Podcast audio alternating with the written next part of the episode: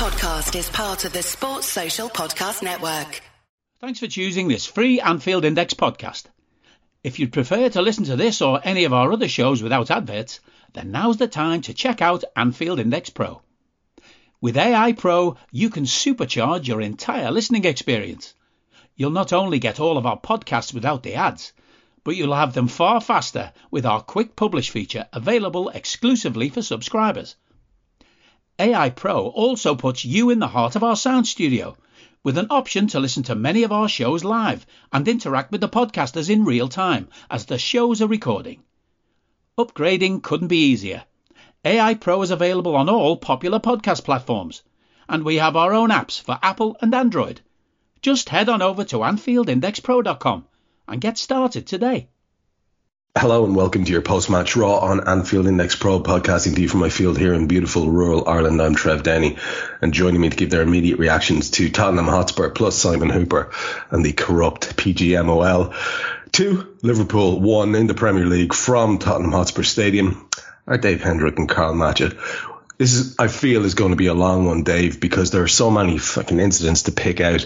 Uh, I have rarely been as angry after a game of football as I am after this one. Sometimes when your team lets you down or you see shit on the field that's avoidable, that can really get make your blood boil. But when you see things being taken away from your team in a way that is on its face unjust and has so much inadequacy to it in terms of decision making that they are making themselves look corrupt. That's when the blood begins to boil with me intensely, and I'm not the best of that. I'm not going to get over that in a, in a, in a, in a quick time. I don't think. Um, at the moment, I'm not quite angry as yet. I, I will get there. Don't worry.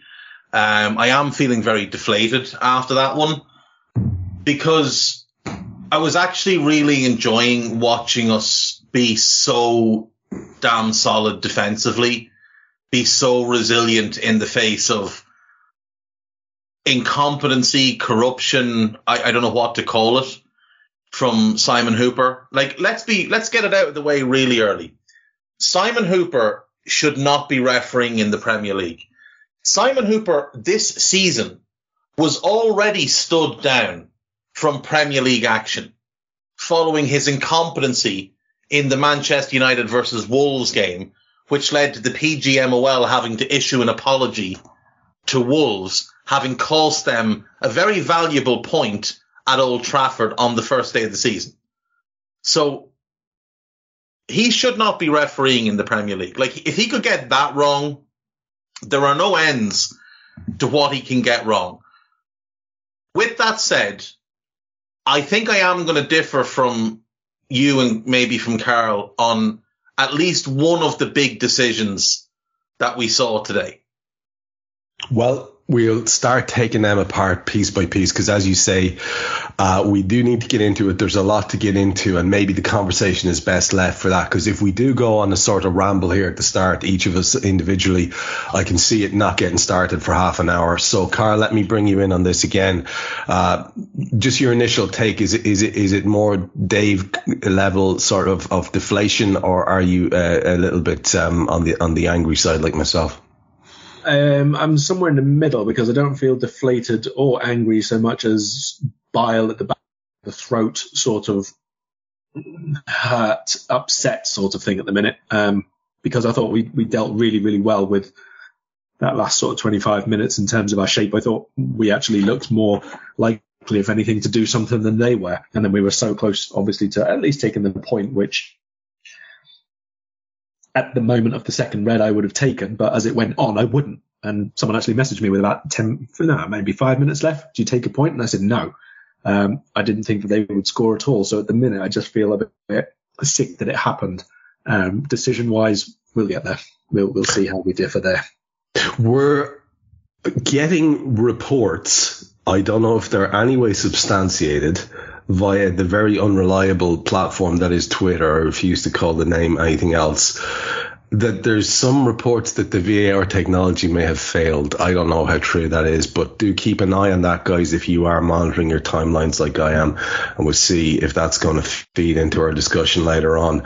Um, we're going to try and put aside for a second uh, the, the, the the very obvious things that are screaming in our brains and just do our usual because I do want to talk about the setup going into the game so that we can get a, a proper balanced discussion about it. And most people were very, very high on this Spurs team. Liverpool today, uh, under Jurgen Klopp, went with Alisson. Gomez retained his right back role, and I think that was sensible, in my opinion. I'm looking forward to hearing yours. Uh, Matip retained the shirt as well, when I think most of us would like to have seen Ibou against the pacey Spurs attack. Uh, Van Dijk and uh, Robertson the far side the uh, midfield was predictable enough in Mac Allister, Szoboszlai, and Jones.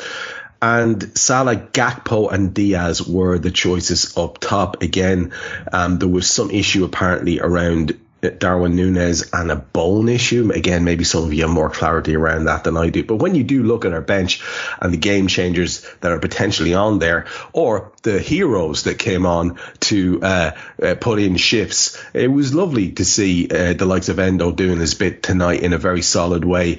Kelleher is on there as well. Konate, Nunez, Elliott Jota, Tsimikas, Gravenberch, and Alexander Arnold.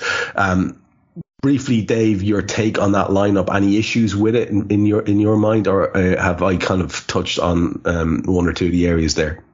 No, the only the only one I was confused about when I saw the team was Gakpo starting because Darwin had, had clearly you know done more than enough to keep the number nine shirt, and I didn't see the team when it first came out because I was watching the United Palace game, and um, so I questioned it on Twitter. I was like, that's just a bit weird and everybody just came back and said, oh, there was, you know, some, some sort of uh, knock that Darwin kind of felt in training. So the decision was made to, to leave him out and just have him on the bench. Um, so that, that made sense.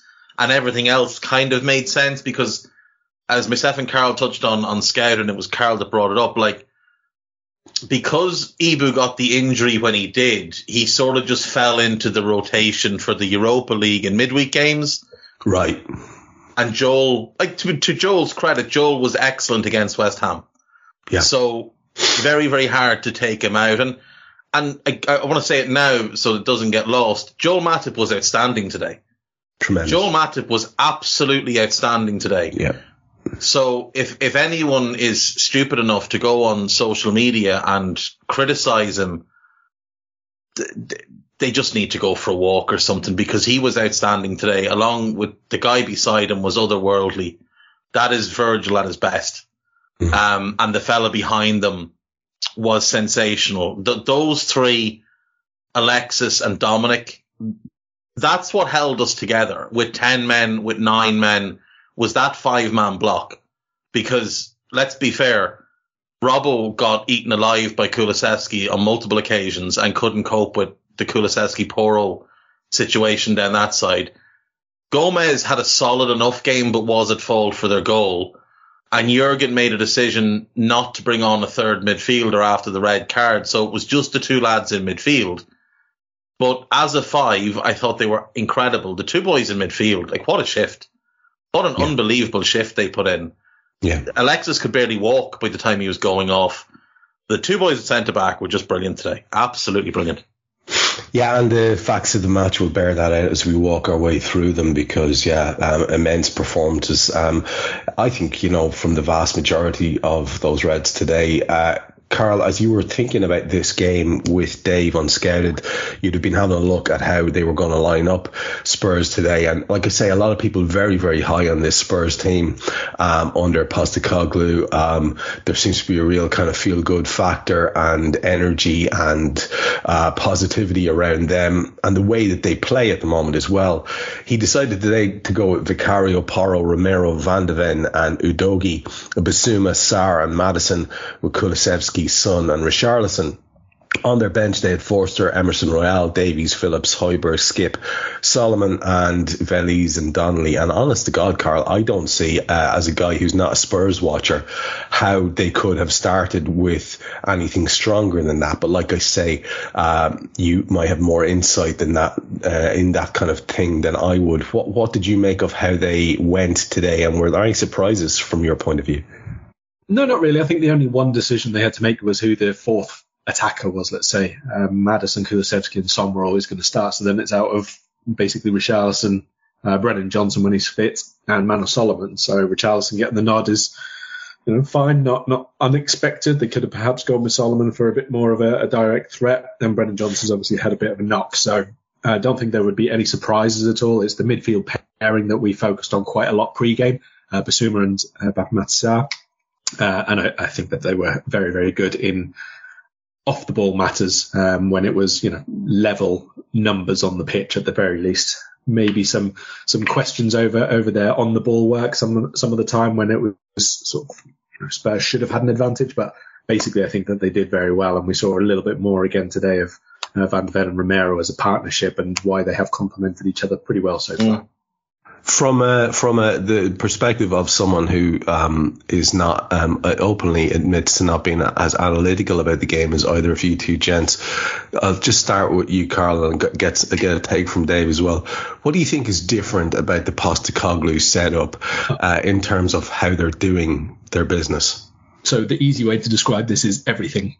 Uh, honestly, it's it's it's night and day. It's so so different. I don't just mean the shape. Obviously, the shape is different. They've been three four three more or less for what three four years, whatever it's been now, and he's very very much a forty three one man. But one, there's real cohesion through the team in terms of off the ball work and the positions, and you know we've seen today where people are over and over and over again. They've, been doing this since day one with him. Um, he also has a very very clear idea of how to progress the ball through the centre of midfield, not just down the wings as they have been for ages. Um, you know, the partnerships we spoke about in centre mid and, and centre back, that block of four is very, very important to everything that he does from an offensive perspective because they have to be players who can always be able to recover and be in the right positions there. Um, but the ball progression, I think, is is excellent. That's one of the best things about Postecoglou's teams, always has been. So whether it is full back into midfield and then out to the wide players, or um, two players in the centre, combining, and then there's a third man runner, which we saw about four billion times today. They're fairly simple things, but they are so effective, and he gets people knowing what their job is, and that's the best thing about Postecoglou. He wants them to play good football, but he gets his players to know their roles really, really well. Uh, you can see already, like Maddison has a really good link up with what, three players at least in that team. He works in the channel so well. They they commit more players forward than they did. They certainly play a very, very much higher tempo of game than they did under Conte or Mourinho or Nuno or any of their 27 interim managers at different campaigns. So it's just, it, it's like watching a completely different team, to be perfectly honest. And how quickly it's been done is, we have to acknowledge, very, very impressive. Dave, I want to get a take from you as well, and maybe again leaning towards the manager take uh, of, on things, because as Karl has outlined, he seems to be the major change because of the way that he has this team playing. Now, Ange Postecoglou is 58 years of age, and for an awful lot of people, this will be the first time they're even aware of him because people are very Premier League centric. Um, but the way that people talk about him now is in that bracket with the with the the, the elite managers. And uh, you know knowing I, I, I know you've always been fond of this guy. Can he sit comfortably in there do you think? Can he maintain this with this team? I think so. I think so. I think there's there's a snobbish opinion around you know football in general uh, from of, of people whether they be players or managers from countries that perhaps wouldn't normally produce someone of the very highest level. You know, like when we signed Salah, there was people that were trying to disparage him on the basis that he was Egyptian, and whoever came out of Egypt. So you know, there's there's, there's always a bit of stupidity, and, and him being being an Aussie and and his his path to Spurs his path to Spurs is, is mad. He's got like wild. several uh, Aussie clubs. Then he manages the national team. Then he goes to Yokohama, then Celtic, where he obviously does great. Mm. But it, it, it's not. Do you know what? It's it's not even Arsene Wenger esque because uh, like Monaco are a higher profile than Ange's previous club uh, to the to the Japanese one. Uh, uh, uh although Australian national team credit where it's due, I guess it, it is. It's a very very um, uh, atypical route to where he is, and it, he seems to have arrived. I guess is what I'm saying, with a calm about him, with a definite way of playing. And it's not just, again, to touch back on what Karl says, that these players have sort of reinvented themselves all of a sudden and got a new manager bounce. It's got to be mostly about him and what he's doing with them. Are you that person who has everything? The coolest merch and those must have fan threads? Well, over at our Anfield Index shop, we've gone that extra mile when it comes to pimping up your Liverpool collection. From our popular range of bespoke design t shirts, sweaters, hoodies, and hats, to our signature edition mugs prints and coasters, all provided with fast worldwide shipping. We have something for every red. We also stock official LFC merchandise and are licensed with the Premier League and UEFA to sell official iron-on shirt badges and sleeve patches. As a listener to this podcast, you can get 10% off everything with coupon code AIPRO10. Just head over to AnfieldIndex.shop or find us on Etsy by searching for Anfield Index look, when, when you've been at the very bottom and been through the tall grass the way he has, when you get out into that open plain, you're not going to fear anything. Yeah. This guy has been there and seen it and done it all, and he's had to take a roundabout route. I mean, he started his managerial career in 1996. It's almost 30 years ago. He didn't get a big job until 2021 when Celtic gave him a call. And the only reason Celtic went from is because Eddie Howe had turned them down. So, you know, he, he doesn't have any worries because he's already been at the bottom and had to work his way up. He, he's not someone that's walked in, finished a, uh, you know, a, a highly touted playing career and just been handed the keys somewhere. He didn't get the Gerrard treatment, the Lampard treatment he had to go and start at the very bottom and work his way up. And that's what he's done. And he's done it exceptionally well. And he's been a success pretty much everywhere, bar that one year at Melbourne victory, which didn't go great. But the guy is the guy is a brilliant manager. He's the best manager I've seen at Celtic in my lifetime. He plays sensational football. And remember, Brendan Rodgers dominated Scotland when he was there. But Ange, there was just something extra special about his team. There was a way of, they had a way of playing that was just more sustainable than the Rodgers way. And a lot of it is just in the simplicity of what he asks them to do. Like as Carol said, there's nothing really spectacular about what they do. A lot of it comes down to just making the right decision, making the right run, being alert defensively, and, and not having individual mistakes. And, and what he does is he builds partnerships and he builds understanding. So Karl mentioned it with Maddison in the 10 spot. If he's central, he's connected to Son. He's already got like chemistry built with Son this season. If he shifts right, then he's interchanging with Kulusevski. They've got chemistry developed already. Same thing when he shifts left whether it's Richarlison, whether it's Brandon Johnson, he doesn't have that chemistry yet, but he, it, it is working to an extent. The same thing with wingers and fullbacks. Like when Kulusevski starts wide, Porro knows to make the narrow underlapping run. If Kulusevski starts to come in field, Porro switches and goes outside. Same thing happens on the other side. The two boys in midfield, Matar, Sarr and Bissouma, they've been outstanding. And those two and Maddison have gotten this arrangement together. And then the two at the back. And there's also a little bit of chemistry between Romero and Matar Sarr that you, you'll have noticed today because Romero was stepping out a lot and joining the play as a playmaker and getting involved and moving the ball and, and trying to make the next move. And Matar Sarr was just dropping in, not into centre back, but into an area that allowed him to cover centre back if they turned the ball over. There is times when Ange's football is a little bit too open.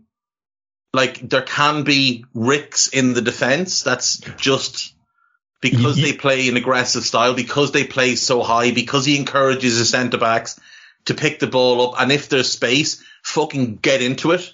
You Go and wouldn't see- play in that space, not this space. you wouldn't see them being able to do what we did today, for example, probably. But there's a No, probably not. sophistication Not to this it, anyway.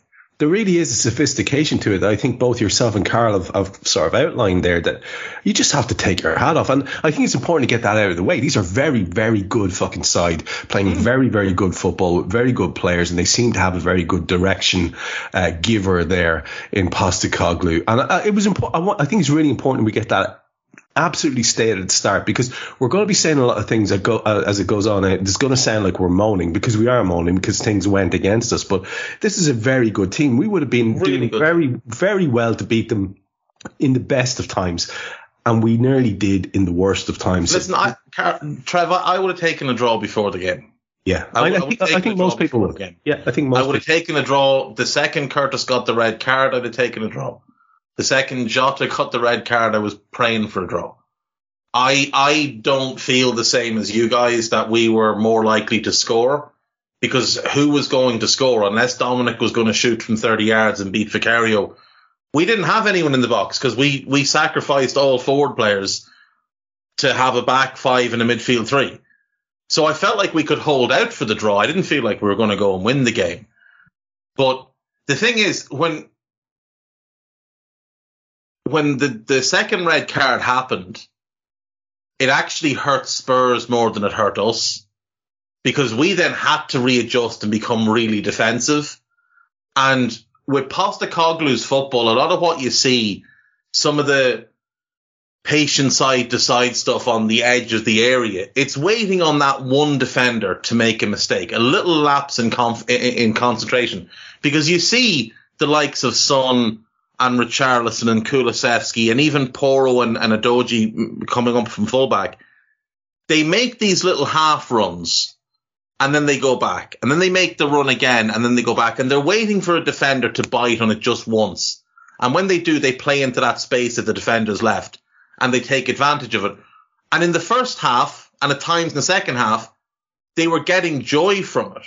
Kulusevski was getting in around behind Robbo on multiple occasions and they were having joy. When we went to that back five, none of our defenders were leaving their designated zone. They were all in sync, sticking to the task, focused on one thing, which is we're not conceding. We no longer care about scoring. We're just not conceding here. We're getting we're, it, the Denzel Washington quote. I'm leaving here with something. We were leaving with something. Now, unfortunately, in the end, we didn't. But that was that was the mindset, and they didn't react to it. They didn't have the options off the bench to change No. tact and and try something different. Like you listed the subs there. Realistically, I mean, Solomon is a talented player and he, he causes some trouble, but he's a wide player. He's not going to be in the box doing things in the box. Veliz, it's his debut today. You're asking a lot of a kid who's just over from Argentina to change the game. And the rest of their subs are either defenders or kids, like Ashley Phillips and, and Jamie Donley. They're kids. So they didn't have the options off the bench to readjust to our readjustment.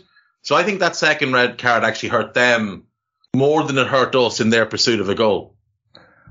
It's just painful, uh, Karl, isn't it? And just to, to bring it back to getting on track and looking at the, the, the details of the game. And we always do this traditionally at this point, and just we'll have a, a quick chat about it here.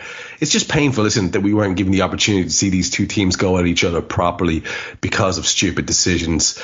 Um, I, I think perhaps one of those stupid decisions, like Dave says, he may he may well not agree with. But overall, I don't think anyone could argue that there was an awful lot of horrific officiating, which went very much against us in terms of being able to keep men on the field and get a result that we needed. And it just feels that we should do it's it, the whole the whole um, um, podcast is going to be an extended ref watch. That's just how it is. There's no point in just doing a specific thing here. But just to get a take from you on this before uh, you and I start the game, that's I think where you're where, where the bile is coming from in the back of your throat is just this disappointment that we we had a fantastic duel robbed from us by incompetence. Well, look, the start of the game was really good, and you know we were we were unbeaten, and so were they. It should be a really good matchup, and I thought some of the speed of play from both teams, some of the combination work, some of the forwards who were dropping into the um, sort of spaces between defensive and midfield lines were really really good. First time uh, exchanges between a few of our players, really really nice. It was a fun thing to watch for sort of the first 20 minutes or so, and to be honest, even though they did us a few times in the channels that I thought we were probably a bit better. So yeah. yeah. I was looking forward to the whole game. Myself and Dave, I think we both predicted a, a, draw for, for this match before the match. But in that opening spell, I thought we were better. And in that opening spell, I thought even if this does go, you know, toe to toe attacking, I think I think we've got a good shot at winning here.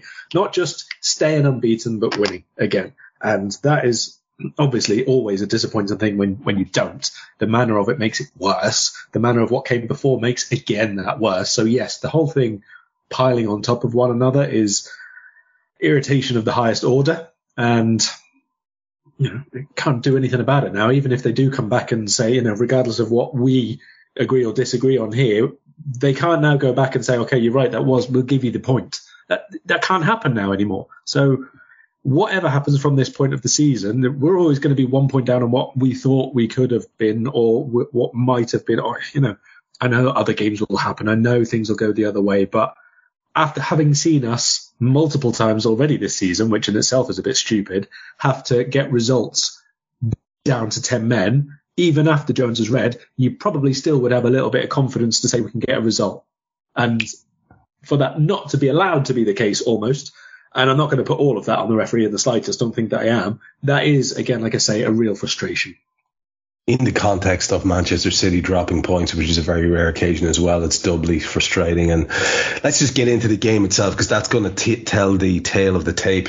Uh, Karl, you and I are just going to look at, at, the chunk up as far as the sending off because I know both of you are going to want to have a say on that. Um, two minutes in, we are we are the ones who create the first opportunity. Mo Salah lays it off to Luis Diaz. His shot is blocked. It goes for a corner. From that corner, there's another chance. The ball breaks to Mac Allister um, from the corner, and his left-footed volley is not that far wide of the right-hand post 10 minutes in, Richarlison puts over a very dangerous looking ball uh, after some decent midfield interaction by them. Nice bit of pinging around between them. Releases Richarlison. His cross across the face looks dangerous, but we get away with it. No one there at the back post. 12 minutes in, an amazing move from us ends with a Cody shot and then a Robbo shot. Um, both saved really well by the keeper. Um, from that corner, nothing arrives. Then we have the odd uh, picture that I, I, only got to see once where it looked as if Richarlison and Klopp were kind of mouthing at each other. Uh, I'm not really sure what that is, but it wouldn't surprise me. 18 minutes, Dominic plays a lovely ball into Curtis. His shot is blocked a corner on 20. If Cody Gakpo had the pace, he would have been in off a fantastic Joe Gomez through ball, to be fair. Um, if that was Darwin in that situation, he's in on goal. 20 minutes, Mo Salah has a, a snapshot over the top. And this is the proof. What I've been saying for the last couple of minutes since I started this is the proof of what you just said, Karl. We have been very, very good. I thought Gomez in particular, I was very, very impressed with him in this opening goings when we were on the front foot. I thought he was particularly good, as were all of the Reds. And then we have on 24 minutes the game defining incident really where Curtis goes in for a tackle. He makes contact with the ball. His foot rolls over the circumference of the ball and ends up going over the top of the ball and making contact. It's an initial yellow, but VAR check. Then they send the referee to the monitor. Simon Hooper um, waddles over to the monitor. When he gets there, he is treated to the beautiful sight of a freeze frame of what looks like a leg breaker from Curtis. But of course, context in every walk of life is key. And if Simon Hooper had a brain in his head, he would have sat there and watched said context. In other words, the contact with the ball happening on the lower part of the ball and the momentum taking him his foot up and over the top of the ball and said yeah it, it's it's a bad tackle in the end but you know it's not intentional and it can't be a red card. I'm happy with my decision. But that's not what it looked like. And, you know, when you see him presented in that way, Karl, with that freeze frame for him to walk over to, this is why fellas buy tinfoil hats. This is why fellas get, uh, uh, kind of angsty about, is there, is there, is there some, someone against us in the uh, PGMOL? And Darren England, for the record, is the man who made that call, uh, to send, uh, the referee to the monitor. So uh, the opening 24 minutes, including the sending off, and Dave, you and I'll skip from that with your take into the next part. Well, do you want to do the skipping right at this moment? I know that's not normal, but we've just had a statement come in, and it's okay. Do it, do it, please. Yeah, yeah, yeah. So it's PGMOL um, have released a statement on the on the Luis Diaz goal. They say they acknowledge a significant human error occurred during the first half of Tottenham Liverpool the goal by Luis Diaz was, they spelled Luis Diaz's name wrong as well, by the way. Uh, the goal by Luis Diaz was disallowed for offside by the on-field team of match officials. This was a clear and obvious factual error and should have resulted in the goal being awarded through VAR intervention. However, Fuck. the VAR failed to intervene. PGMOL will conduct a full review into the circumstances which led to the error. So, as I was saying beforehand, we'll get that point back, will we? Fucking mm, right. Yeah. Jesus and Christ. Over Jesus to you two to discuss that one for a minute then. Go ahead. Uh, D- Dave, we, we need to we need to we need to go back and talk about the, the sending off. But just seeing as, as as Karl's thrown out the statement there, a reaction to that from you? If This is a scandal. This is a scandal. How how how has there been a human error? How can like, it be human error? It's the, fucking artificial intelligence. Error? So here's the thing. There was the check on the on the offside was near instantaneous we've all seen the image and it, it's clear that Luis Diaz is way on the side. Romero's back foot is well deeper, about a foot deeper than any part of Diaz. And the most advanced part of Diaz is his hand, which cannot be counted as offside. So to get to a part of Luis Diaz's body that can be classed as offside, there's probably about two to three feet between Romero's foot and that part. It is an absolute scandal. And I said to you before we started, I wonder did they very quickly draw the lines off Van de Ven by accident and not off Romero.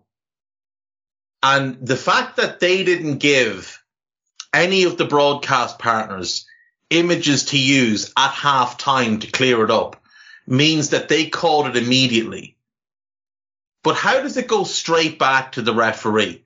Because whether the offsides are automated or not, there's a fella sitting there whose job it is to check these things.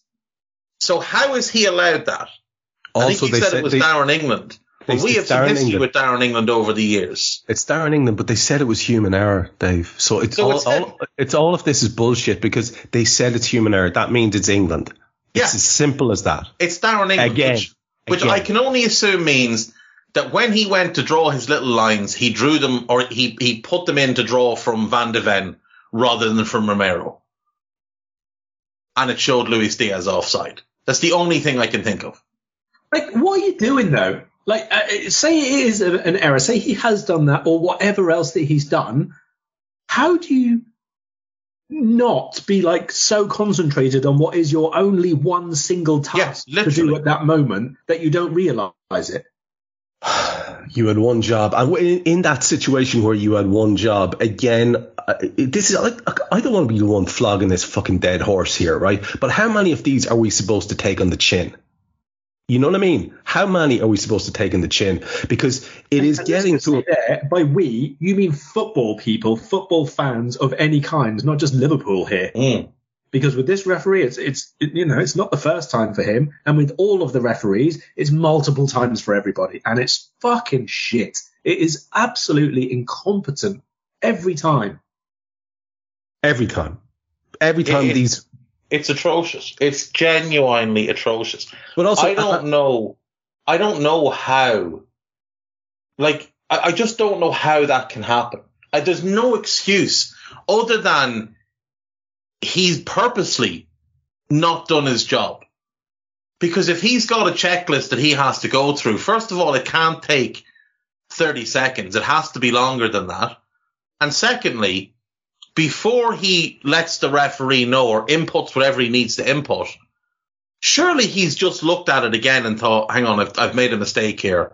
But do you know what's really hang do you- do you know what's really interesting here is we're so in the dark about how this shit works. If we were sure that what happens is there's an automated decision and then the guy who's sitting there twiddling the knobs says, yes, I agree with the computer or says, no, I don't agree with the computer. Mm. That would be one thing.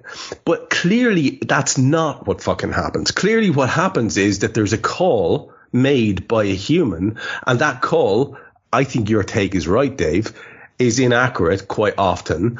And then it's either referred to the referee or it's not for more fun and, and absolute idiocy later on.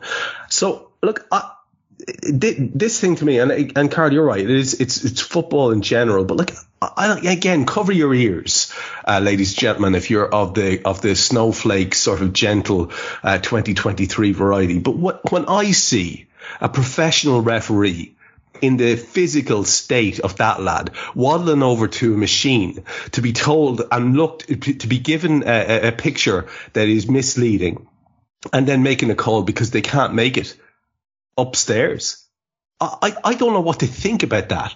Well, so so the reason so the to be clear, the reason they get the referees to go and check the monitors is because the referees complained in the first season of VAR that they were being made to look bad. Now, every time they go to the monitor, they're overturning a decision. Every Yes. single time. Which It's a second me- chance. It's a second well, chance to me, to it make means the right. they're decision. not the ones overturning it no, it's they're second being told it's a clear and obvious. I this is my belief in it, right? They're not told go and have another look. They're told that's getting overturned. Go and stand by them. Go and stand by. Dave, do you the- remember? The, do you remember the Lisbon Treaty? Do you? Yeah, Ireland, you didn't vote right. Do it again. do it again. No, And but then- uh, like because because in the first year, referees there was no screen in the first year we had VAR, and referees were having temper tantrums that they were being made to look foolish. But now, since the screens are brought in, every time they go to the screen, they overturn the on-field decision every time, which tells me they're not going to ch- to check again. They're already been told this is getting overturned. You might as well go and stand there because other so it, so it looks like it's your decision. Now, on this Curtis one, I fully agree with what you're saying in regards to the images that he was showed and the fact that they routinely showed him the slow motion version, which makes it look a lot worse.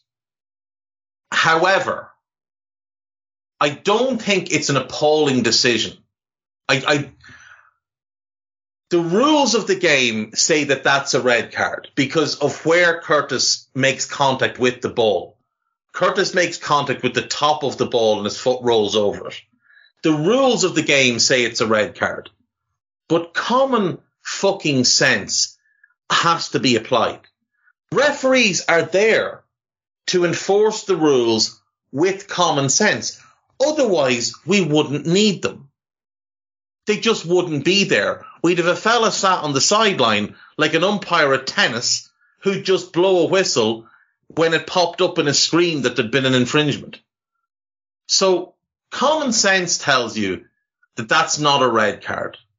Common sense tells you he's stretched a little bit for the ball, he's gotten the ball, and unfortunately his body momentum has just taken him over the ball. And as Bissouma makes contact with the ball, Curtis makes contact with him.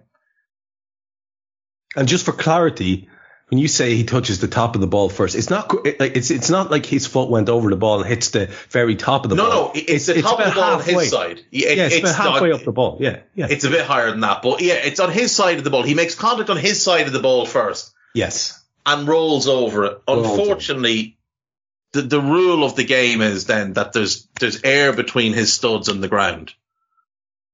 Well, between the two decisions, uh, It, it's between- it's a, it's a poor decision. Like it is a poor decision, but, but I I am I am fully convinced that Simon Hooper is actually innocent on this one.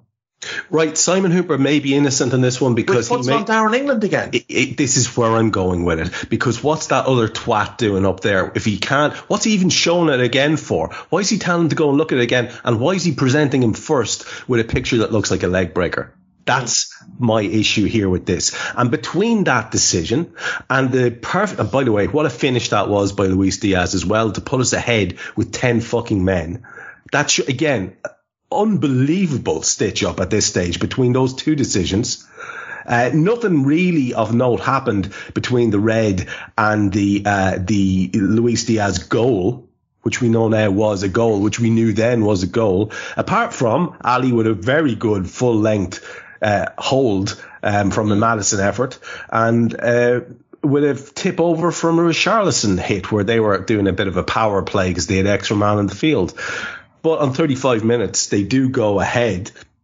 And it is, to be fair, uh, we get outplayed. It's a Maddison through ball. Um, down the left slips in Richarlison. His centre is finished at close range in the six yard box by Son, who gets between our centre halves. But immediately we still look sharp. Immediately we still look sharp. And I'm going to take the two things here because there's a lot to talk about in this game. Allow me just to include the, the equalizer and um, I'll get, I'll go back to you, Karl, and, and you, Dave, then in that order for your takes from this chunk of the game. Um, so that's us one down and it's, you, you would imagine heads could go. They don't. We're still sharp. Um, Joe Gomez was taken out in the box soon after. This is another decision that nobody was talking about. To me, again, there's enough contact there that I've seen uh, penalties given for that this season. Uh, we get a corner as our reward.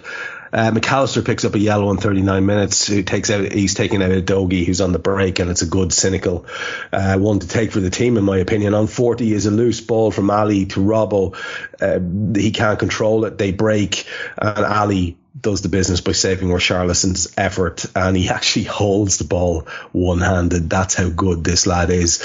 A late flag allowed them to have, as uh, my, my mate Prick Harlison, have a shot in off the post and, and just wide. Um, the flag, we know these things, the flag goes up then afterwards and they get to have the momentum of that. Six minutes are added. Um, and instead of us hanging on, they're hanging on a bit. Udogie has to take out uh, Cody Gakpo on 48 minutes. I think there's an issue there. Um, I think if you watch what happens next, as the free kick is coming in, um, it looks to me like Cody Gakpo's hobbling. I can see him. He's limping. He's he's hobbling a bit. But anyway, on 49, Dominic plays a ball into Virgil at the back post. His nod down to Cody Gakpo. He takes a touch, he swivels, blasts home an outrageous finish. Now, like I say, I think he was hobbling in the lead up to that. Then he's down and hurt. He gets mm, back up he, again. He, he, gets hurt in the Udogie clash. Udogie, yeah. first of all, that's not a yellow card for Doji. That shouldn't have been a yellow card. He won the ball and then slid into Cody. Yeah. But given what we'd experienced with the red card, I have no sympathy for him. But unfortunately, when he slides in, he slides onto Cody's foot, and I think Cody's knee turns while his foot is planted. Yeah. Because if you watch in the build up to his goal, he is hobbling really badly. That, that's what I'm saying. You can see it. You can see yeah. him. He, he's struggling. Um, let me just finish this out. Like I say, Karl, I'll go to you and then back to you, Dave, for your take on, on the on the two goals and the various incidents because we don't finish there, Karl. The, the half isn't over there for us. We we we could go, we could have gone in two one up. There's a glorious through ball by Mo Salah from the left, a kind of a cross through pass. Luis Diaz is coming in on the slide at the back post. He actually gets there in plenty of time, but his connection is not what you'd want it to be. Somehow it goes over or under his foot. And instead of us going in 2-1 and giving the finger to the world, um, it's nil-nil. Uh, your thoughts on their goal, our equaliser, and what transpired there? Not that I realize I'm putting a lot in your plate there, pal. Hello, I'm here to annoy you. I'm here to annoy you into listening to more of me and more of others on EPL Index. We don't just have the Anfield Index stuff, we've got EPL Index as well, which covers the entirety of the Premier League. And we have three podcasts and a whole bunch of really good writing on EPLindex.com. The podcasts are my own two-footed podcast, which is every day at 4 p.m., Monday through Friday, covering the whole league. We have a tad predictable, hosted by Tadiwa. You know Tadiwa, he does Anfield Index. He presents a tad predictable before every Premier League match week. And then Kevin DeVries and his crew on the EPL roundtable, they're every week after the Premier League match week. So make sure you listen to everything we're doing on EPL Index and follow us there on Twitter at EPL Index. Thank you. Bye bye. Yeah, that's, that's a whole match of, of most teams' uh, seasons, to be perfectly honest. It is. It is. Um, look, I, I was again not you know not happy that we were down to ten men, but I was quite happy with the way that we set about with our playing. You know, in possession, the movement that we had, the intent that we still had when down to ten men, I thought was quite good. We were still getting decent combinations going, even a man down. We were still getting a requisite number of people forward into attack. So I thought it was quite good again. We seem to have not that I want us to, to have to utilize it all the time, but found a way of playing even if we've got one man short. But where that does leave us exposed, I think, is the defensive side because obviously we've got one fewer person covering and we're still doing an amount of attacking. So we did look much more open. I think first, whatever it was, 20, 25 minutes while we did have 11 players. I think again, seeing Joe Gomez right side and playing really well defensively, um, for, for positional work and one-on-ones and still being able to get forward sort of reinforced that value of having the extra defensive person compared to how we have been having the shape previously, obviously.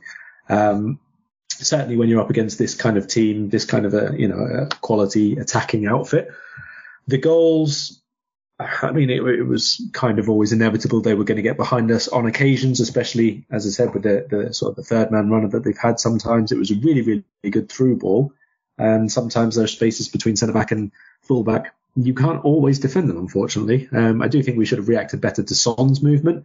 He was sort of wrong side of both of our centre backs and obviously very, very quick. So it's hard to get back across him afterwards.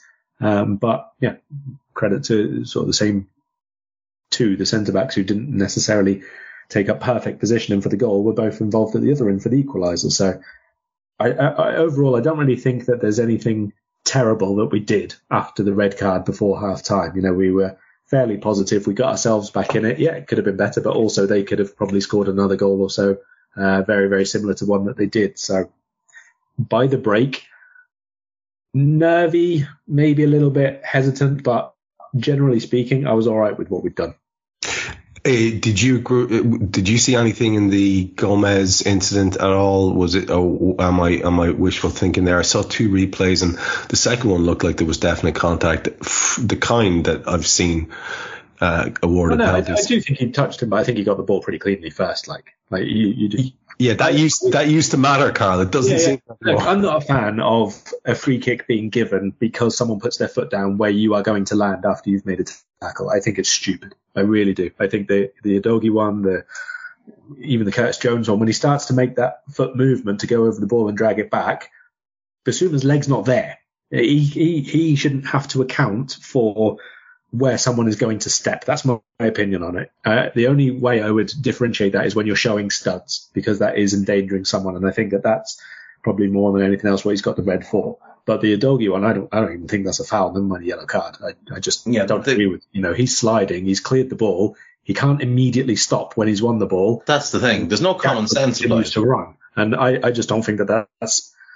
I, I don't think that's anything. That's just misfortune. Unfortunately, that's part of playing football or sport. And yeah, it, it hurt him, and I, I don't want that to happen to players. But that's not Udogie's fault. He can't slide in a different direction just in case Gakpo runs.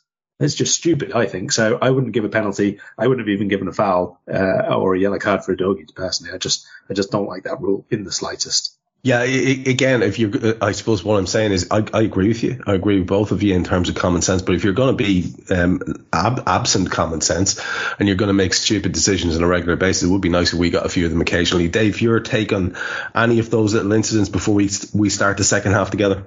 Um, the the Diaz thing is a scandal. I can understand the Jones red card by the letter of the law, but again, common sense needs to be applied. The Udogie yellow is silly. I don't think it's a penalty at all. I think I think he does get decent contact with his studs, and then he kind of bundles with Curtis, but or with with Gomez. I think it's fine. Their goal is well worked. Um, but Joe needs to do a lot better. Like you shouldn't be as blind to where Richarlison is. But it's nicely worked. It's a good goal. Diaz should score. That's incredible play by Mo, and Diaz should score that. And the Gakpo goal, considering he seemingly had no knee, it's a hell of a strike. Yeah. Like to swivel on it, it, it, the way he did, because of where the ball comes to him. Like if you think of the the earlier chance he had when Robbo got in down the left and, and played it a little bit too far behind him, he does really well to swivel on it and get the left footed shot away. This time he does really well to swivel and he generates an immense amount of power and gives the keeper no chance. And we went in right, like we deserve to go in level at least. We we should we should have been going in two one up, um, if not three one up, you know, with the Diaz chance. But it, it is a shame that we you mentioned it. We we were robbed what could potentially have been a great game of football if if it had stayed eleven v eleven because it was I, I thought it was very very well balanced prior to the red the red card. I thought it was really evenly matched. Two really good teams, both wanting to play to play front front footed football. We were playing a little bit more on the counter, but looking really dangerous. They were looking comfortable on their home patch, knocking the ball around well. I, I thought it was shaping up to be an outstanding game of football. In the end, it was a dramatic game. So I'm sure the paymasters at Sky are happy because everybody will have stayed tuned till the last kick of the ball because of the way it worked out. But I think we were robbed what could have been a great game between two of the best footballing teams in the league. And that, that's disappointing from just from a football fan's point of view. Um, taking aside the fact that we were robbed of at least a point here, uh, by incompetence, corruption, whatever you want to call it. We should start the second half, you and I, because I know you've got something to say about the substitution of uh, Diogo Jota onto mm. the field for Cody Gakpo, and I know that what you're saying here is not um, hindsight being 2020 or anything to do with, with, the maybe silliness of the player later on. No, it's just I, like I said it at half time. Yeah. I, I said, said was chatting to some friends at half time, and I said to my, I don't like this change because, like, I get that we had the man sent off and we shifted to a 4-4-1 and Diaz went left side and Cody went right side. So it was kind of like for like bringing on Jota. But you're playing with 10 men away from home. I feel like you've got to just make yourself that little bit more solid. And I, felt like, you know, we could have brought on Trent on the right, could have brought on Gravenberch and played him on the right, could have brought on Endo and moved – Dominic to the right hand side. I think all of those moves would have made more sense. Like Diogo Jota is really good in and around the penalty area and not very good in other parts of the field. And I don't know what he was going to offer us on the right hand side of a midfield four with Mo up front that one of those midfielders weren't going to offer us.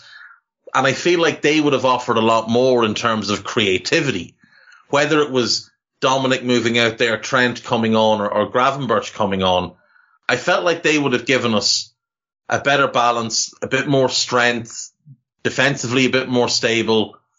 But Jurgen made the decision he made, and, and you know, it it's not a, a criticism of him. That's not. We didn't lose the game because he brought Diogo Jota on. We didn't even lose the game because Diogo Jota got sent off. You know, like it didn't help it didn't help, but yeah, we, we didn't lose the game directly as a result of that because we played 27 minutes with nine men before they scored. So, you know, um, but yeah, yeah, I, I just, I didn't like the sub. I, I just thought it was the wrong move at the time because we were playing two midfielders against their three and we were getting overrun a little bit in the middle of the park towards the end of the first half. We were able to catch them on the counter a few times, but I would just like to see us beef that up and, and just go a little bit stronger in midfield and maybe try to, you know, lure the, have that ability to lure them in and have the quality to find Mo or Diaz with Trent or Gravenberch or Dominic playing that pass from the right side midfield role. Yeah, and Mo I thought was particularly uh, up for it, strong, impressive. We're going to end you and I this little section with a Mo Salah moment, but let's just walk through the first up until about the 64th minute where, where I want to land on it because there's something I want to bounce off you and I'll take it from there with Karl. Um, to be fair to them, they come out with their tails up. Maddison has a curler, brilliantly saved by Ali, fantastic save by the kid. Um, the pressure was caused by a rare misplaced Dominic pass. He does it again uh, two minutes later, and we have another glorious Ali save, uh, this time from Son. Uh, it was a half volley, really powerfully struck. Um, and they uh, get a couple of successive corners. So they do come out with their tails up a couple of decent uh, opportunities. Uh, Ali um, excellent on two occasions in the first five minutes of that second half. But we still looked at threat on the counter. I thought Mac Allister and Jota were very good there on the 54th minute, both of them holding on to the ball under pressure, drawing a foul in the case of Jota. Um, Mac Allister turning away from uh, some pressure and looking very strong on the ball in a way that I think some of us were a bit worried he didn't in his opening game or two. Um, really grown into his role. Um, even if it's not necessarily his best one. Uh, Sarr had a shot which was um, after a little bit of a break, but Ali held it on 57 minutes. They had the ball in the net, but it was offside on 58. Uh, fantastic bit of defensive work by Joe Gomez, who swept across to get in ahead of Udogie on 59 minutes uh, right in the heart of the six yard box. Another great take by Ali on a cross, and you just think, wow, this guy is, is, is just, it's just so good to have someone as dominant as him. And we get to 64 minutes, Dave, where Mo Salah, who had pretty much taken a counter attack on his shoulders and launched it down that uh, right flank. Lost the ball. He was 1v1 with Bissouma, lost the ball, and then won the ball back and was bearing down on goal. Um, and the referee blows the whistle and gives a yellow card to Mo Salah for a foul on Bissouma. Um, no, no, hang on. Let's clear this up. He gave him a yellow card for kicking the ball away. Sorry, he gave him a yellow card. He didn't for, book him for the sorry, foul. He gave him a yellow card for either mouthing at him or kicking the ball away. I'm not sure which it was, but the he, he blew the whistle for a foul by Mo Salah on Bissouma. Yeah, a foul, then, a foul, that didn't exist. And like, then Mo, Mo, Mo reacts like any one of us would react. What the fuck are you talking about, you imbecile? And yeah, maybe it's his his his, his gesture of kicking the ball away, or the fact that he he articulates that because we know referees don't like to be spoken to anymore. One way or the other, he gets a yellow card, which is just an insult. But that is not a foul, and our player is bearing down fucking goal. That's one of the most atrocious decisions I've ever seen. Yeah, it's a shocker. It's a shocker of a decision. I mean there's there's maybe a very minimal amount of contact between Mo's hand and Bissouma's arm, but it's look as soon as Basuma gets the ball, it becomes clear what Bissouma's going to try and do. He's just going to try and go to the ground and win a free kick to ease any little bit of pressure and kill any little bit, bit of momentum that we have. That's his only aim there. He has no intention of passing the ball to somebody else of trying to get around Mo and progress up the field. He is literally just trying to win a free kick. And that fucking twat buys it. And obviously Mo reacts as most of us would and boots the ball. And then the referee books him. And it like, I, I, again, I get that the rule says if a player kicks the ball away, they have to be booked, but the player's kicking the ball away because you've made a mistake here. Like you've made a mistake again in this match. That is not a foul anywhere else. If that happens in midfield, and it has happened in midfield because you've allowed it to happen in midfield to both Dominic and Alexis on different occasions in this game. There was at one point Alexis was hauled to the ground and had to try and scoop the ball away because Hooper hadn't bothered to call the free kick. It, it's just, it's staggering incompetence. It really con- is staggering incompetence. In the context of years, and I do mean years, of Mo Salah literally wearing defender skin suits. Yeah. As he's molested to the ground repeatedly and getting nothing because he happens to be the, one of the strongest pound for pound footballers in the world. It, it's just added context to this awfulness. It really, really is. I'm sorry, but yet again, it's the timing of that. He's bearing down on goal. We have a chance to score. We score there. They're fucked. That's yeah, it. game over. It's game over. They're mentally shot. And by the way, we might have finished them and, and, and Big Ange and all the rest of it for quite a while. And might the, the wheels might have come right off because you could see that was their problem as the game was going on. They didn't really quite believe it in the way that if it's the roles are reversed, I believe our lads with the power play score two or three. So it's it's it's it's a massive moment. Karl, I'm going to come back to you for I think maybe the rest of the game because honestly, it, it, it's just almost torture from here on in, in a, in a good way because you couldn't be anything but proud for them. Actually, look, we're going to have to talk about the Jota thing here. Uh, we'll start you and I with that because after the wonderful sight of Joel Matip doing a back heel and flapping his arms around in 67 minutes, which made me laugh uh, in the face of tension, in that same moment, Diogo Jota gets a yellow card. Uh, now, Dave and I were talking about this just before you joined us, uh, and I was saying it looks like the lad has tripped himself up, and Dave reckons there was minimal contact. Um, it's certainly, uh, I don't think, a yellow card offence, regardless of the extent of the contact. It's given nonetheless. And then Manor Solomon comes on for Son, and on 68 minutes, Jota is sliding in recklessly and he picks up a yellow card. Now, earlier on, Dave talked about common sense and how back in the glorious days of the past where referees seemed to have functional brains, common sense would be a thing. And in this situation, I know it's controversial. I know we're all annoyed with Diogo Jota and he's a silly, silly boy. And I'm, you know, I'm hacked off with him for doing something daft, like sliding in when you're on a yellow, literally this, the next minute. But you can appreciate some, sometimes a lad's head goes or whatever is there is there is there any reasonable uh, uh, uh, opportunity to hope that maybe a little bit of common sense would have been applied there, and he, he would have taken him away uh, to one side and said, you know, lad, that you're so close to walking anything at all now, mm. you're gone. You know, do you know what I mean by the common sense approach there? I, I, I do know, I do know, but one, obviously, that's a forlorn hope when we've had a, a, woeful absence of any sense, let alone common sense, for the previous sort of 70 minutes or whatever it was. So that was yeah. never going to happen. Secondly, I have to say no because that wasn't a trip or something like that. That was a bit of a wild lunge tackle, and he got nowhere near it. So I think that that was a, a yellow card. My issue there is much more with Jota than the referee for that second um, red card, but. No, no, I, I wouldn't even say that it, it, matters, therefore, about the first yellow card. I know it matters because without the first yellow card, you don't get the second yellow card, but that's on Jota. That's, that's on the player. You know, we've had a whole bunch of them. What I will say though, and, and correct me if I'm wrong here, wasn't it Udogie who Jota either tripped or didn't trip for the first one? Yeah. Yeah. And, he, and he's immediately waving for a yellow card. Yep. That's supposed to be a yellow card. Indeed. Yeah. Indeed. Here's the thing, right? So I agree with both of you. Trev, you're absolutely spot on. In the, in the good old days with the football that we all grew up watching, the referee goes over, he grabs a hold of Jota, he marches him three yards away and he bollocks him. And he says, look, you're on a yellow. That's another yellow. But because you've just gotten one, I'm going to let it go.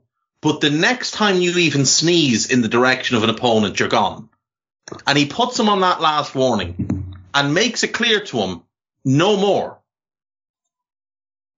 But Karl is right. I mean, it, it's it's absolutely it's a stupid, stupid lunge, swing, whatever the fuck. It's just it's brainless. It's a complete brain fart because you've just been booked. Now, as as the the first yellow card Udogie cuts across Jota's path and Jota's knee clips Udogie's heel. It's completely accidental. He doesn't mean to make contact with Udogie, but he does. So it's a foul. But it's not a yellow card. Like, the referee has made the mistake in the first instance by not applying common sense when he could have applied common sense. And because he hasn't applied it in the first instance, and because it's the modern game now, where if he doesn't give that second yellow, he knows he's going to be lambasted from all angles. He has to give it because he's backed himself into that corner. Now it doesn't help that half the Spurs team start pointing and shouting and Udogie's waving a card and Bissouma's throwing his arms up in the air because there's a split second where it doesn't look like he's going to give a yellow card. And then he sees all of this around himself and he thinks, oh yeah, no, I'm going to give me a yellow card here. There you go, son. Now you're off. It's just, it's stupid from Diogo. It really is stupid from Diogo. But the common sense failure is on the first one. Because what we're talking about in terms of the referee taking the guy aside, they've kind of taken it out of the game where referees are there to manage the game. Now they're almost there to be like prefects or something, to be tattletales. Like they're like professional grasses. They're like that cycling fella that got me kicked off Twitter the last. Do you know? Like this, like that's not that wasn't a dirty game that we witnessed. There wasn't one tackle where you thought, "Ooh, well that's a bit spicy," and yet somehow this fella found a straight red card and twelve yellow cards. Now I know a lot of it was for time wasting, but we were in that situation where teams started time wasting because of decisions that you made, because of cards that you showed, because of failures of your officiating team, whether it's the Diaz goal, the Jones red card, whatever it is. And obviously the, the, the two yellow cards for Jota were there because of you and your team. That's why we're starting to time waste a little bit. And because we're time wasting, they're getting frustrated and they, they start acting out a little bit. And then obviously they score and then they try and time waste a bit. So two of their lads get yellow cards. It's just, it's a, it's a farce. The game descends into absolute farce here. But Diogo, look, he's going to be devastated because he, he's going to know he let the team down today. But the common sense failure is on that first yellow card. If the ref just blows the whistle, gives a free kick, and we move on, and then Jota does the silly lunge in and gets a yellow card. That's probably the end of it. He probably doesn't make another stupid tackle after that. But because he gives him the first yellow card, it creates the circumstance around the second one that means he's off. And now we're down to nine men. And, and Simon Hooper, I really, really, really fucking hope you get an ungodly rectal itch, like about two knuckles deep. And I hope that Darren England gets one as well, but I hope it's in his jab side. Where they're going to get is they're going to get a week in the championship, and Liverpool are going to get a full week to think about how we should be top of the league. That's the bullshit as a result of the absolute incompetence of these gimps. And on 72 minutes, Karl, just to see the game out, Dave, we'll be back to you for your wrap up thoughts in a sec. Uh, me and Karl will see the game out and we'll finish then with Karl's thoughts. Um, 72 minutes, we bring on Endo, Ibou, and Trent for Joe Gomez, Luis Diaz, and Mo. And I think you and I share a common uh, uh, feeling about this section of the match because although we're sort of a little bit under pressure, I honestly, because it's this team, it's Klopp, the nine men thing felt like such a horrible extra adversity. I was honestly thinking we might nick this here. Now, my take, and I think Guy was saying the same before the mics went live in our chat. I was hoping he'd leave Mo on because Mo had them on strings. And Mo is the kind of lad who can win a game on his own. And he was several times against one or two of their defenders and he had them scared shitless. So I can see what he was doing with the subs because all of those guys who came on have more of an eye on um, well, we're down to nine men now, so we can't really have any forwards. But I also love the idea of maybe nicking it. Even as it worked out, Karl, we could have possibly because there was a couple of chances carved out where we could possibly have scored. That we we worked the corner in 74 minutes really well. Virgil heads it over. Um, we bring on Gravenberch in 79 uh, for Mac Allister, who's absolutely dead on his feet and has put in a serious shift. How he didn't pick up a second yellow as well, I don't know. Incredible discipline. The the anti Jota, if you will. Um, they bring on Davis and Skipp for Sarr and Udogie and on 86 minutes, Robbo's up in the uh, attacking left hand side, uh, creating carnage versus Romero and Porro. Um, Bissouma picks up a yellow uh, on on 87, and we get a free in on the right hand side on 88 minutes. But unfortunately, with all the big lads on, we managed to get nothing from it. Romero then gets a yellow on 89 for stopping a break. They bring in Højbjerg and Basuma at that stage with a minute to go.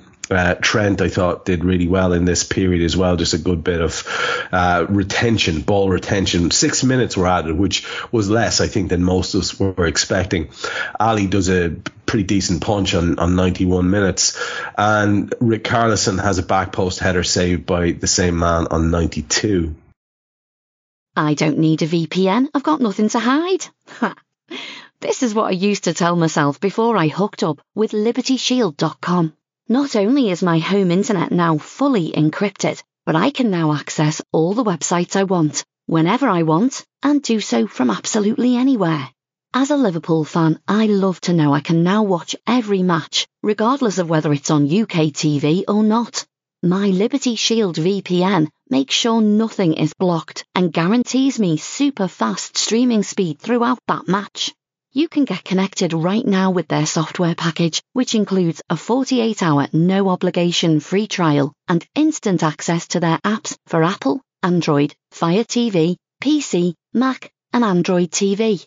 Or go a step further like I have and get one of their pre-configured VPN routers. These small but powerful devices allow you to easily connect every device in your home to VPN, making it the perfect solution for smart TVs Mac boxes, and games consoles. Visit libertyshield.com today and use coupon code AIVPN25 to get 25% off at checkout. We did really well in this period. I thought Karl just generally just we, we didn't look like we were going to uh, um, collapse uh, some piece of Dominic Szoboszlai control and, and, and drawing a free kick in 94 minutes where you're just up clapping the television. Um, but it wasn't to be. And their last pretty much attack of the game in the 95th minute they get a goal in the most fortunate of circumstances. It's a cross in from the right hand side. Joel is coming sweeping across from left to right to the near post, gets his foot to it, but the angle of his foot, unfortunately, is towards his own goal and it goes sweeping into the roof of the net.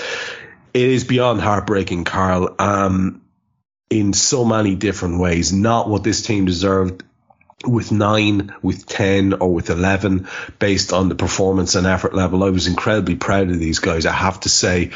And I thought, you know, the manager did most things right as well. And I just, it was just a, such a sickener because it would have been one of the rare points in my time as a football supporter where I would have celebrated because it always feels a bit hollow to me celebrating a point, even if it's a last minute equaliser.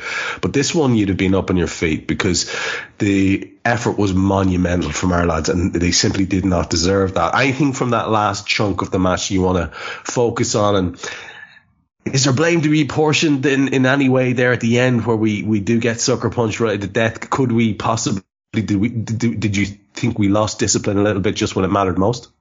Uh, I mean, like, I, I don't want to be saying it's the only reason, but the goal comes from Trent gambling and not getting the ball and not being able to do anything at all. He looked like miles off it, let's be honest. Um, way, way short of sharpness or, or fitness or whatever you want to call it uh, he he sort of runs out and tries to intercept a pass which is into midfield and he's nowhere near it and it's like two quick exchanges and they're behind him and suddenly we're tilted and then it goes switch of play left to right and that's where the cross comes from so it's not because of Trent that the goal happens but that's where the opening comes from that's where they basically had the only overload on us where they were able to run players into space um, you know it's a cross, it's an attempted clearance, it's a you know swipe off the outside of the boot, whatever happens, and it goes top bin. Sometimes that's just that's football, you know. And as much as it was sickening for us, that is, let's be honest, why we love sport because these things can happen in the most last gasp moments of anything at all, even if it doesn't look like it was going to beforehand. It just it can sometimes. So it's heartbreaking, like you say, and, and deflating, like Dave said at the start, and makes you feel a bit sick, like I said at the start, and it makes you think feel all these things. But that's what it is, isn't it? That, that's that's the football. We've been on both sides of it so many times beforehand, and we've taken all the late wins and we love them. So you can't just exclude everything just because of red cards. Feeling the stuff of football is why it is so good. So yeah, there's always stuff you can do to do, to defend against it one more time, but it doesn't take away from the effort that was put in. It doesn't take away from I agree with you. The, the right decisions from the coaching staff all the way through, with the exception of bringing Jota on for the same reasons that Dave mentioned, the lack of mostly anything outside the penalty box, to be perfectly honest. Um, I, think we were good. I think we were really good. I think, like I said at the start, we, we looked better, slightly better in a good game when it was 11 v 11. And I think we did as much as we possibly could have given the circumstances of the game playing out as they did. So I don't hate this defeat, even though I do very, very much hate the manner of it. Yeah, entirely fair uh, uh, assessment, in my opinion. I'll be back to you for your final thoughts and any wrap ups and all that kind of thing uh, in a minute, Karl. And Dave, let's get your final uh, thoughts now. I mean, it's almost impossible to summarize because there are far too many things. But just what are the things that are jumping out to the front of your mind at this stage of having picked the game apart off? And I don't know how you feel, but after the the 70, 80, 90 minutes of Raw, I'm often feeling different than I did at the start. What what, what stage are you at now? No, I, I'm still feeling deflated, to be honest, because. And, and this is probably just me. I'm probably alone in this. I was really enjoying the game, even with all the adversity even with the two red cards, the goal disallowed, I was I was nearly hoping we'd have another one sent off so they could pile more on top of us. Because what we were watching was Van Dijk at his best, Matip at his best, Alisson looking unbeatable, Dominic and Alexis just outstanding in midfield.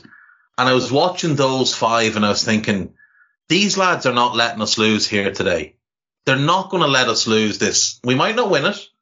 I don't really mind. I'd have been happy with a point. I was, I was perversely enjoying watching the mountain of bad decisions being made against us have no effect in terms of helping Spurs win the game. I don't think you're on your own at all there. I was exactly the same. Exactly. And, and, I, and I thought, you know what? If we get a, when we get a draw here, because I was convinced we were going to, I was like, it's going to feel like a win. It's going to feel like a win because every, pretty much every big decision in the game went against us. The only one, and it wasn't even a big decision, is the Udogie yellow card. Other than that, I can't think of anything that really went against Spurs. And, and that's not a criticism of Spurs. I'm not having a shot at them. They fully deserved a point or something out of the game, I, or whatever. I don't care. It, it just like, I had it in my head, this was great. This is, this is the type of hardship that really galvanizes a team and gives them a sense of real belief. And we got it at Newcastle and we showed to, to use a Brendanism, real character. And we were doing it again here. And I was watching this team and how locked in they were and how they were all working for each other. And every last player including Jota, put in a shift, ran themselves as far into the ground as they could possibly get. Even if the outcome wasn't always good, there was no questioning the effort levels, the determination, the mentality. And I was thinking, this is going to feel like a win. A draw here is going to feel like a win. It's going to put teams on notice. Like with nine men, we've gone to Spurs and gotten a really good point and unfortunately, like if there's any small criticism on the goal, Karl's right. There's actually there's two bits. One is to Trent, who didn't play well and and probably should not have been brought on. In truth, like I, I get that Gomez was was out on his feet, but bringing on Trent seemed like a mistake. He, like there was one moment when when uh, Solomon ran at him, and Trent just stopped for for some reason. Whether Solomon fented to go inside and then went outside, I don't know. They didn't show a replay, but he just looked way off it. But uh, Robbo needs to get out and do more to try and block that cross. Now, it, again, it's a small criticism. It's a very small criticism. I'd like to see him just do a bit more to get out. But you can't criticize the guy because he's just played 70 minutes as part of 10 men. He's just put in a shift. He's been chasing Kulusevski and Porro all game long. So I'm not going to hammer him for it. In other circumstances, you'd just like to see him get out and try and block that cross. But Matip is exhausted. He swings a leg at it. The cross is, is vicious, to be fair to Porro, and it flies into the top corner, and that's just what it is. And it's devastating to lose a game when you've put that much into it. You could see it in our players. Like they were, they were dead on their feet, but they still tried to get themselves up. Like they still got together after that goal and tried to lift their heads again. And then obviously Spurs wasted what was left of the game smartly, smartly on their part. And that was it. Um, I thought we got big performances today. I thought there's a lot of positives to take from today in terms of the defensive strength, the stability, how much better we look with a back four as opposed to a back three. The two boys in midfield again, like again, seeing Virgil getting back to what looks like the real Virgil is huge. Uh, Ali proving that, you know, there is maybe a look where he doesn't look like he's been chiseled from the gods. That haircut and, and non beard, but like maybe two days of stubble look. Not quite like that. He just looked like a fella today. He played, he played like, uh, like an alien, but he just looked like a normal man today. You could, you, you didn't feel intimidated looking at him today. But, um, it's just, yeah, it, like fair play to Spurs. You know, ha, enjoy your three points. It, it's great to see them having a good start to the season because I, I want to do Ange. I want to see Ange do well. I, I'm invested in Postecoglou doing well, largely because I spent a month on Twitter arguing with Spurs fans who were saying that it was a, a poor appointment. And unfortunately, I've now lost that account, so I can't go back and laugh at them all. But, um, yeah, like it, if there, look, if there was a weekend to lose, it was going to be this one because City also lost. So we haven't lost any ground. So we can take a little bit of solace from that. Um, we just have to go again next weekend. And, and we're now going to be short-handed because we'll have no Curtis. Cause I, I, I don't think that one will be overturned. Three games. Yeah, I think it's going to be three games. We're not going to have Jota next weekend. We're probably not going to have Cody next weekend if that injury is anything like joint related. It's probably a couple of weeks of rest. So we may hope that Darwin is back, and then we're going to have to run them from three boys into the ground. Like Harvey's probably going to have to play some front three minutes. Doak's going to probably be on the bench next weekend. It, it just is what it is. We're just going to have to get through it. But look, it, we can be very proud of the of those lads that played today because they absolutely gave everything for the shirt, and that's not something we could say at most points of last season. It so feels, that's nice it is nice, and it feels as if it's a little. It just feels extra um, painful to have the wonderful run of results that we've been on, the envy of almost all clubs, uh, taken away in a way which is, you know, clearly and utterly, according to PGMOL themselves, um, uh, unfairly, and it's just it's it's particularly sickening. But I think you know, maybe when the dust settles a bit, obviously the point would have been, as you say, um, very very um, invigorating. but there's a sort of potential.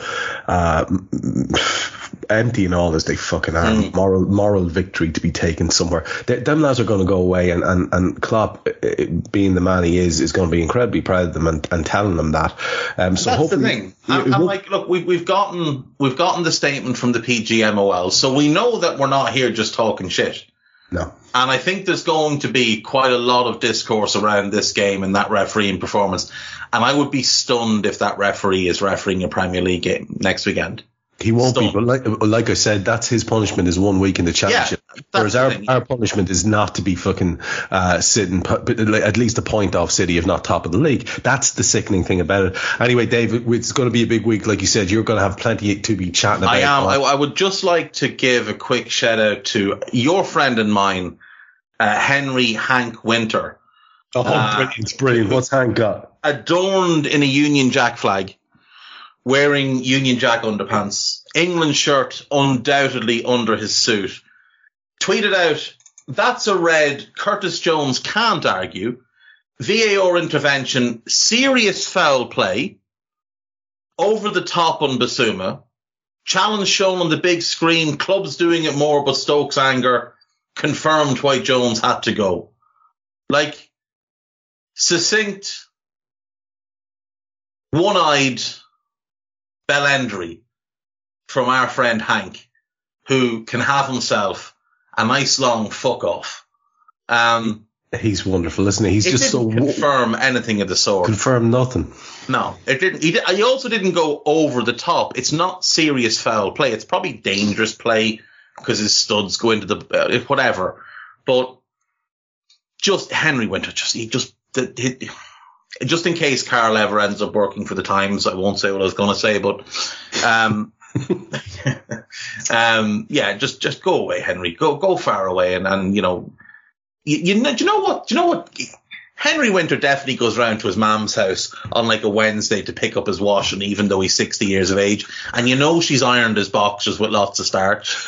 I'd say she. So the Union Jack doesn't crease. They're all Union Jack boxers, by the way. Every pair he has is Henry Winter, Henry Winter has a, a, crease ironed down the center of his jeans as well. You know it. Yeah. You know it. Uh, what's what's coming up from you during the week? Uh, and have yeah, it should have a full week this week. So the two dailies every week. There'll be a couple of scouteds with Karl, and um, I'll try and find some time for something else. A few other bits and bobs I want to get through. Um, I'm hoping that Ali Thompson will have me on 11 pieces of me at some point soon because I want to go through my all-time Ireland 11 because uh, I've been feeling quite patriotic of late for Tremendous. Look forward I don't know one. why. I assume it's because the Rugby World Cup is going on. But That'll uh, help. That'll help. yeah, so yeah, yeah, that's it. So I'll be busy. We'll be busy. As ever, as ever, Dave will be busy. Karl, your last thoughts, uh, wrap up thoughts, any uh, observations at all? Keep it brief or as long as you want. Uh, well, I can tell you what I won't be doing this week, and that's a certain application form. Um, um, look, where is- Oops. um, uh, I think uh, the, the the point about the rotation and options we won't have this week is probably a good one, considering obviously we're going back into to Europe. Would be maybe less of an issue if it was a League Cup game because that's where your priorities start to be taken. But we probably do want to get the home games done and dusted in Europe because then we'll pretty much be there, won't we? So we probably want to go a little bit strong. And now maybe two or three of the options of that quite strong second team are not necessarily going to be there. Or if they are, then they're not going to be available for uh, Brighton, is it the following weekend? So yeah. yeah, a, a, a few juggling things to do now, which you know you're gonna have to do during the season, so it's not the end of the world from that regard. Um, someone we didn't really speak about necessarily as much as we would have done by the quality of his performance today. I thought was Salah. I just think like the the runs, the touch, the direction changes, just everything he did was just unbelievable today. I honestly can't even remember if we mentioned his pass to Diaz, which should have been a goal, and Diaz did, sort yeah. of just touched wide. It was oh, he, I thought he was phenomenal. I thought he was absolutely brilliant, despite ultimately not actually doing anything which mattered anything anywhere. So um, just thought that he deserved a, a mention as well as whichever commentator it was said he looks particularly fit and full of running despite being 31 years of age. You can fuck off. Um, Some of us are older than that and we don't like hearing that sort of thing these days. uh, So some of us are a lot older than that, and, and by some of us I mean all three of us Oh, are a lot older than that. um, look, I think to be honest, when we came into the season, if you'd have said 16 points after seven games, Mm. I think we'd have all taken that to be honest, because there was quite a bit of uncertainty, and even after the first two matches, definitely I think we would have still taken it. So not the defeat or the manner of the defeat or the moment of the defeat that we'd have wanted for the first one, but it had to happen obviously at some point. and. I, I think over the long haul of the season, I still fancy us to be, you know, better than Tottenham, and, and I think we were better than Tottenham for large stretches today, as I've said. So I'm not going to be, you know, woe is us or anything too much.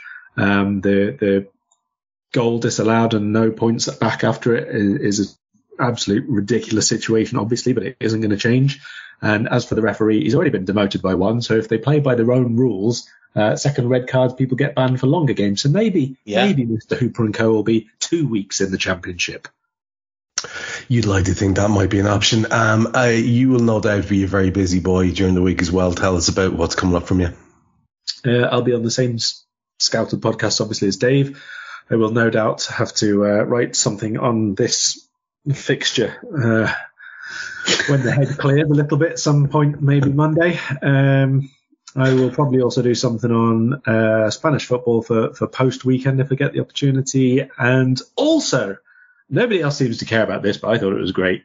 Not for obviously the team and the people I'm going to be talking about, but uh, Cheltenham today have gone just past the 1,000 minutes of football this season, and they still don't have a player in their squad who has scored a goal.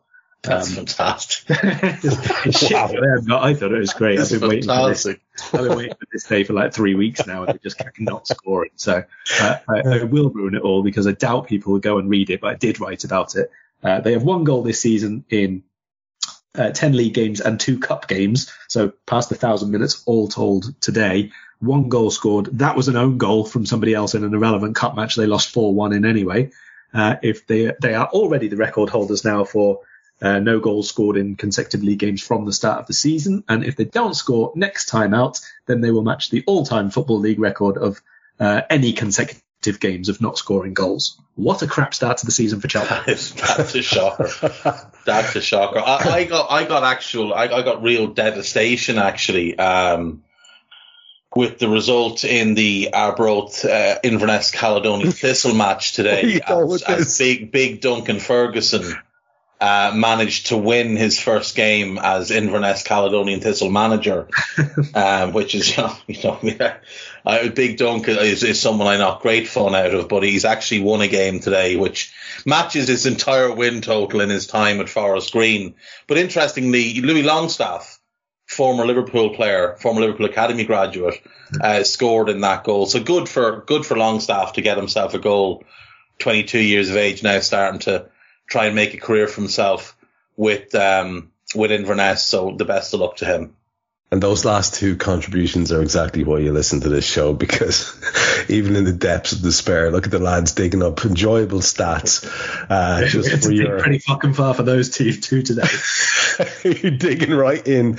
Uh, tremendous stuff. So, so I assume then we're all watching the Cheltenham Fleetwood game on Tuesday night. I am now. I am now. an eight kick off.